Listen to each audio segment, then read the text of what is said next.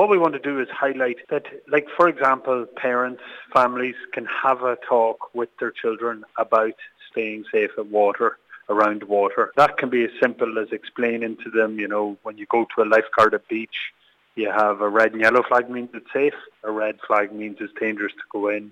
It can be as simple as explaining to kids how life jacket works, life jackets work, buoyancy aids work, and why they're so important when you go out on the water, kayaking or stand-up paddleboarding.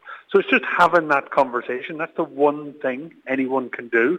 Obviously, ourselves and Water Safety Ireland and the Coast Guard have campaigns and loads of resources there, and we have volunteers all over the country delivering water safety. But for your listeners, I hope that they can just talk about it. Don't feel that you have to be an expert. Just highlight it to children that, that there are dangers around water and that there are simple, easy things they can do to keep themselves safe around water. And particularly you want to touch on is the is stand up paddleboarding and we've seen it's become more popular in recent years as well.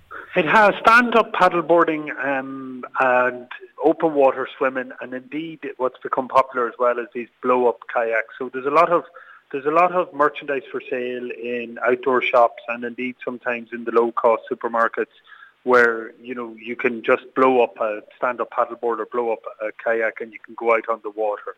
So what's happening there is people are stand-up paddleboarding recreationally. In other words, the weather gets good. They think, well, we have a stand-up paddleboard in the garage there. We'll go out on the water, but you must check that the conditions suit that. Those stand-up paddleboards are particularly vulnerable to, to wind. In other words, you can get blown away from the shore quite quickly depending on the wind direction. Without getting too technical, if there's an offshore wind, it can it can blow it can blow you away from the shore. So you must check the wind condi- conditions before you go out on any of those kind of stand-up paddleboards or blow-up kayaks, because it's very important that you're you're within your limitations, your ability to get back to the shore. Also, it's very important that there that you wear a buoyancy aid or a life jacket um, if you get separated from the stand-up paddleboard or the kayak, you need to be in a situation you can float. Um, and what we also recommend is that you bring some means of communication. That can be a mobile phone in a waterproof pouch, that can be a whistle, that can be a radio, or there's even a personal locator beacon you can use, which is for emergencies only. But some means of calling for, for help.